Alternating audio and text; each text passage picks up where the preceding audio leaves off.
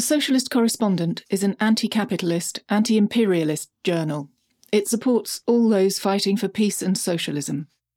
Podcast 53 Afghanistan Soviet Support and United States Destruction. In 2011, there was a remarkable exhibition at the British Museum. It was called Afghanistan Crossroads of the Ancient World. It could be said that it is Afghanistan's curse to be at the crossroads of the modern world. The highlight of the exhibition was the treasure of Tillya Tepe. Over 20,000 gold, silver, and ivory artifacts were found in November 1978 in nomadic graves from the 1st century AD by a joint Soviet Afghan archaeological team led by Viktor Sarianidi. This renowned Soviet archaeologist had been born in 1929 in Tashkent, in the Uzbek Soviet Socialist Republic, to a father who, as he said, looking for a more meaningful life, had immigrated from a village in Greece. These wonderful gold and jewelled objects, exquisitely crafted, fused elements from many different cultures. The finds were brought to the National Museum of Afghanistan in Kabul. To guard them from theft or destruction by terrorists, in 1988, they were moved to the central bank vaults in the presidential palace. This act, which saved the treasure of Tillya Tepe, was ordered by the last president of the Democratic Republic of Afghanistan, the DRA, Mohammad Najibullah. Eight years later, he would be seized from the United Nations compound in Kabul in 1992, where he had sought sanctuary after his government fell. Subsequently, he was mutilated and killed by the Taliban, which had occupied the city. Afghanistan is a landlocked country, bordered by Pakistan to the east and south, Iran to the west, Turkmenistan and Uzbekistan to the north, and Tajikistan and China to the northeast. It has an ancient history. Two of the earliest urban civilizations were found there in the Amu Darya Valley in Central Asia in the north, and the Indus Valley in the south. It was occupied by many empires and was on the Silk Road, the trade route which connected the east and west from ancient times. However, it was never part of the British Empire, for Britain fought and lost three Anglo Afghan wars 1838 to 42, 1878 to 80, and from May 3 to June 3, 1919. Following the Second Anglo Afghan War, Britain succeeded in making Afghanistan a British protectorate. But after the third, they had to sign a peace treaty recognizing the country's independence. The Soviet Union had a long connection with Afghanistan. On March 27, 1919, it was the first country in the world to recognize Afghanistan as independent and sovereign. In 1920, Soviet Russia, a young state itself and short of everything, agreed to grant Afghanistan gratis a million gold rubles, several aircraft, and 5,000 rifles with ammunition, and helped Afghanistan to build a gunpowder plant and an aviation school. Agreement was also reached on sending technical and other Soviet specialists to Afghanistan. The treaty between the two countries, signed and ratified in 1921, was one of the first documents in history which set out relations between a great power and a small state, based on equality and non interference in each other's internal affairs, on friendship and mutual respect. Britain did everything it could to bribe and force Afghanistan and the Soviet Union to break relations, including the Curzon Ultimatum of May 1923, demanding Soviet diplomatic personnel to withdraw from Afghanistan, which was categorically rejected. Britain organised tribal uprisings, including one in 1928, led by British intelligence agent Colonel T. E. Lawrence, also known as Lawrence of Arabia. After World War II, the United States took over from Britain as the dominant power. It saw Afghanistan as a future bridgehead to attack the Soviet Union and tried to impose economic aid on Afghanistan to curtail economic links with the Soviet Union. When, in 1955, prompted by the US and Britain, Pakistan deprived Afghanistan of the right to send goods through its territory, the Soviets signed an agreement so that the goods could be sent duty free to third countries via the Soviet Union. In the 1960s and 70s, the US continued to put pressure on Afghanistan to abandon its policy of neutrality and non alignment. Meanwhile, the Soviet Union continued to contribute to Afghanistan's economic development. In the 1960s, dams were built to provide electricity to towns and cities and water to irrigate farmland with construction financed and supervised by the Soviets. The Salang Tunnel, 2.6 kilometres long, connects Kabul to northern Afghanistan. It opened in 1964 and cut travel time for journeys by almost 62 hours. Prefabricated blocks of flats were built in Kabul in the 1960s and 1980s. Kabul Polytechnical University, established in 1963, was a gift from the people of the Soviet Union to the people of Afghanistan. The 30 million citizens of the Soviet Central Asian republics across the border achieved a degree of material, cultural, and scientific advancement far superior to that of any Islamic country in the world, and Afghanistan remained mired in feudalism, tribalism, and poverty. 95% of the people were illiterate.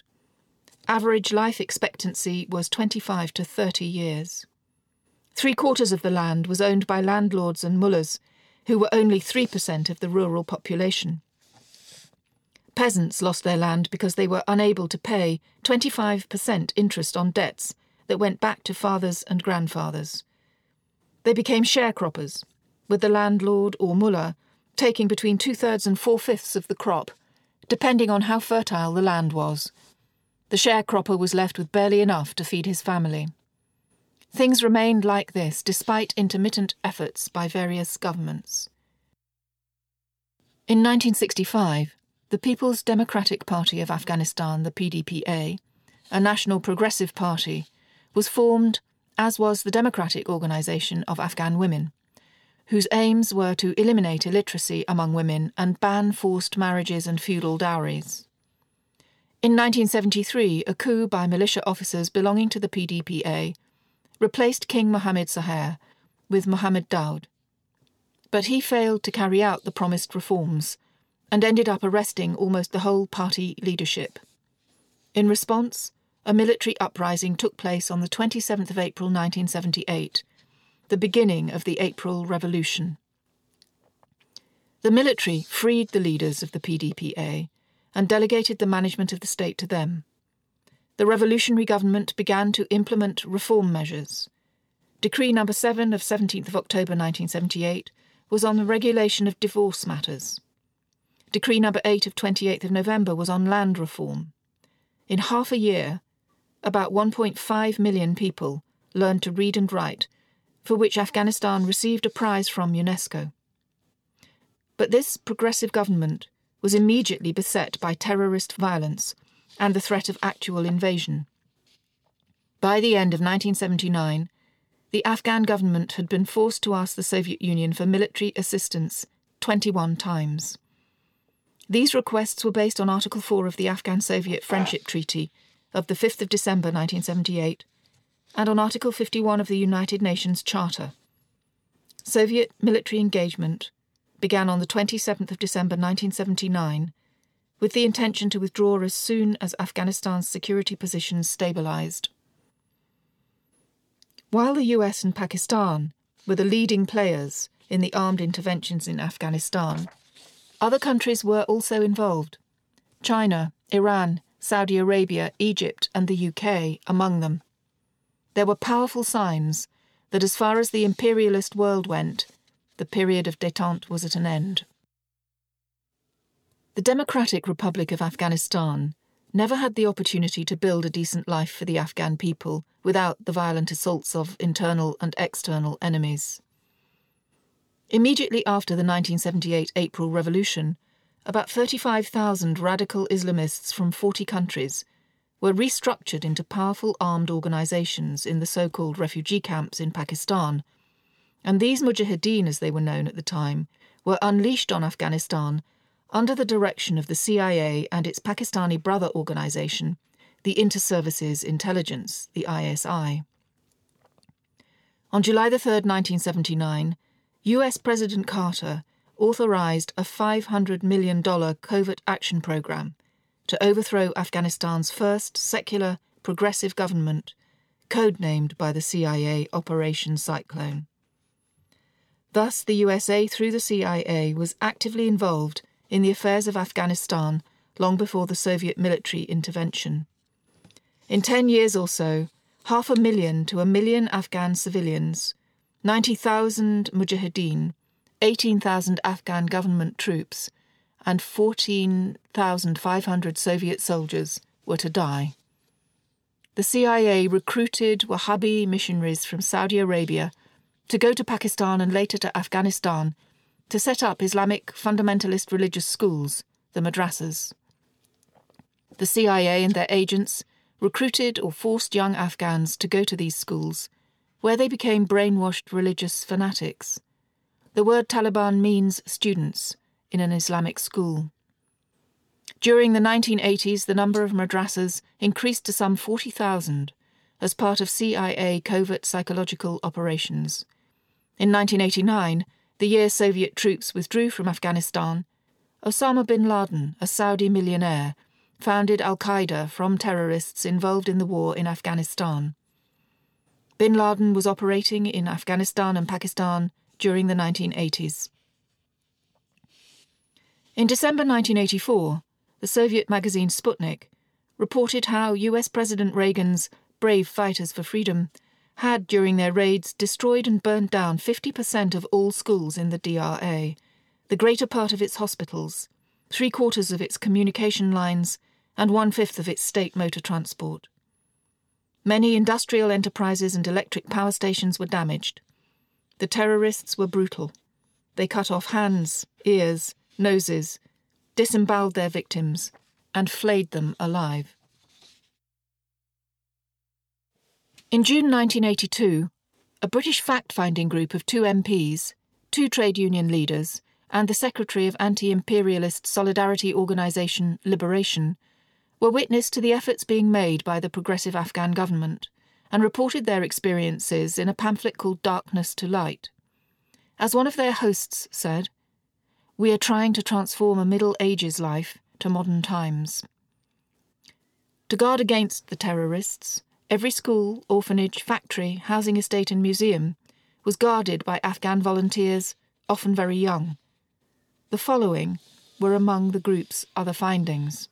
First, the DRA had set a legal minimum wage and limits to working time. In two years, salaries had increased by 50%. The first Congress of the Trade Unions of the DRA had convened in March 1981, attended by 500 delegates, trade unions being legal for the first time.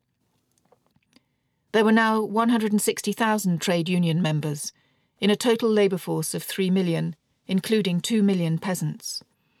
More than 300 libraries were run by trade union organisations, and literacy courses were run by the trade union movement along with those run by the Ministry of Education. More than 10,000 workers had been sent to socialist countries for education. Second, the Afghan Youth Organization had over 80,000 members, and the Tribal Council had also been set up to deal with tribal problems. There were 30,000 young pioneers, and the group of British visitors visited the Pioneer Palace in Kabul, where young people could take up activities in art and music and use the library, on the walls, there were photographs of 40 to 50 young people and children who had been murdered because they were pioneers. Third, hospitals, primary health centres, and sub health centres had been established. The Institute of Medicine had been set up following the April Revolution, and advisers from the Soviet Union were helping to train Afghan doctors.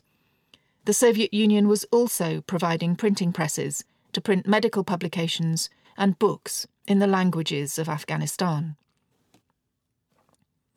The group also attended a land distribution ceremony, where 500 people were there to watch 50 people get land for the first time in their lives. On September 1, 1978, all debts to landlords were abolished, and a major land reform was underway, where everyone would have equal amounts of land. It goes without saying that the former landlords were not overjoyed. Many left for voluntary exile, and some joined the ranks of the armed terrorists. The rents on recently constructed two bedroom flats were 10% of wages, and on three bedroom flats, 15%. The group visited the Jangalak engineering factory, which had been established with the help of the Soviet Union 22 years previously. It had 900 workers and 150 apprentices and produced pumps, engineering products, truck and coach bodies, and repaired lorries.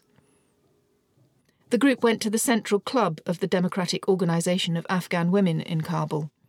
The club had been founded in November 1981. Its main task was organizing the professional training of women. There were courses in literacy, sewing, knitting, and needlework for which Afghanistan was famed. There were similar clubs in 10 of the 29 provinces. Working women now had maternity rights, and child marriage and feudal dowry payments were banned. But the forces of progress had to tread carefully. In 1979, Hafizullah Amin had seized power, and under his brief rule, women who had been found in literacy classes with men had been killed by their husbands. Amin is believed to have been a CIA agent within the PDPA leadership and was quickly overthrown. But the DRA achieved progress. In 1990, Kabul University had 10,000 students, 60% of them women, and by 1991, there were 577 primary schools with 628,000 children enrolled, of whom 212,000 were girls. The Democratic Republic of Afghanistan came to an end on the 27th of April 1992, when the Afghan leaders finally capitulated and the Islamic Republic of Afghanistan was established. By then, the Soviet Union was no more. It had dissolved in December 1991, and there were no more supportive socialist countries in Eastern Europe.